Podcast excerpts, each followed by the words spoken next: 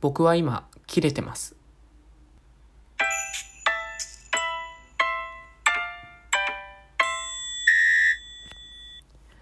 どうも、皆さん、こんにちは。ともです。今日のテーマと、初めの音楽が全然合っていないんですけど、久々にね、投稿しようと思います。普段からラジオを聴いてくれている方は、まあ、きっといつもとトーンがちょっと違うので、なんやなんやって思ってる人もいると思うんですけど、冒頭で話した通り、今すごくブチギレてます。一体何があったのか簡潔に説明するとインスタの DM で見知らぬ男性から陰部の写真を送りつけられたんですこのことでブチギレてます非常に不快な気持ちになりましたこれは立派なセクハラです見たくもないものを見せつけられるってどれだけ嫌なことかこのようなことは実は前から定期的にあったんです。Twitter の DM とかでゲイらしき人から見たくもない汚いペニスをね送りつけられてくるんです。ノンケの人はどうかは知りませんがゲイの人はハメ撮りを交換したりだとか DM で陰部を見せつけたいとかネットリテラシーが低い人がすごく多いんですよね。これはゲイという性質だからではなくゲイを取り巻くネット社会がそうさせているのだと思います昔はなかなか同性愛を表に出せなかった時代だったのでネットを介しての出会いが基本でしたそこでネットのコミュニティがどんどん大きくなっていくと必然的にエロというものがまあ出回るわけですよねツイッターではエロアカと呼ばれる自分のオナニー動画を投稿したり、ハメ撮りを投稿したりするようなアカウントがたくさんあるんですけど、きっとそのような背景があると思っています。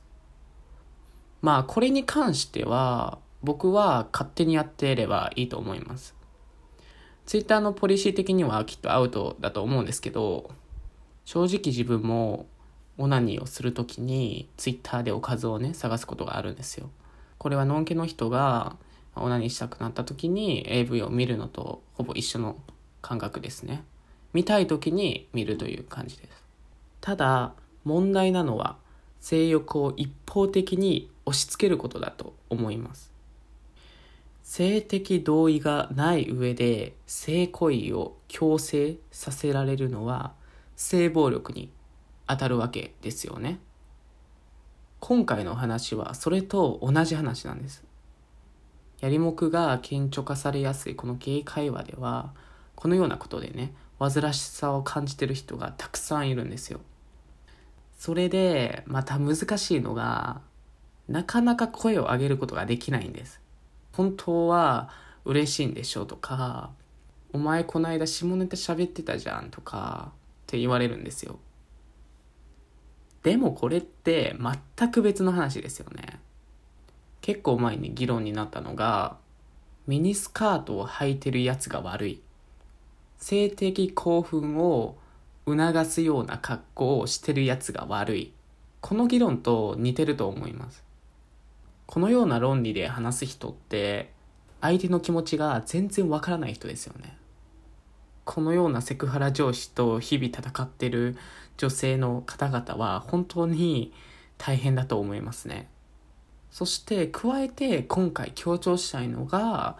男性にもセクハラは存在するということです。DM で陰部を送りつけられるのもそうなんですけど、のんけの友達で電車で痴漢をされたっていう友達もいて、すごい嫌な思いをしています。このようにセクハラとか痴漢っていうのは女性だけでなく男性にも存在しているんです。そういうね一部の変な人はね地獄に落ちればいいと思います。ちょっと今日はあの切れ気味で配信したというか切れながら配信したんですけど、まあ、最後まで見てくださった方々ありがとうございました。普段はねもっと落ち着いて喋ってるので ぜひ他のね投稿も見てみてください。では皆さんバイバーイ。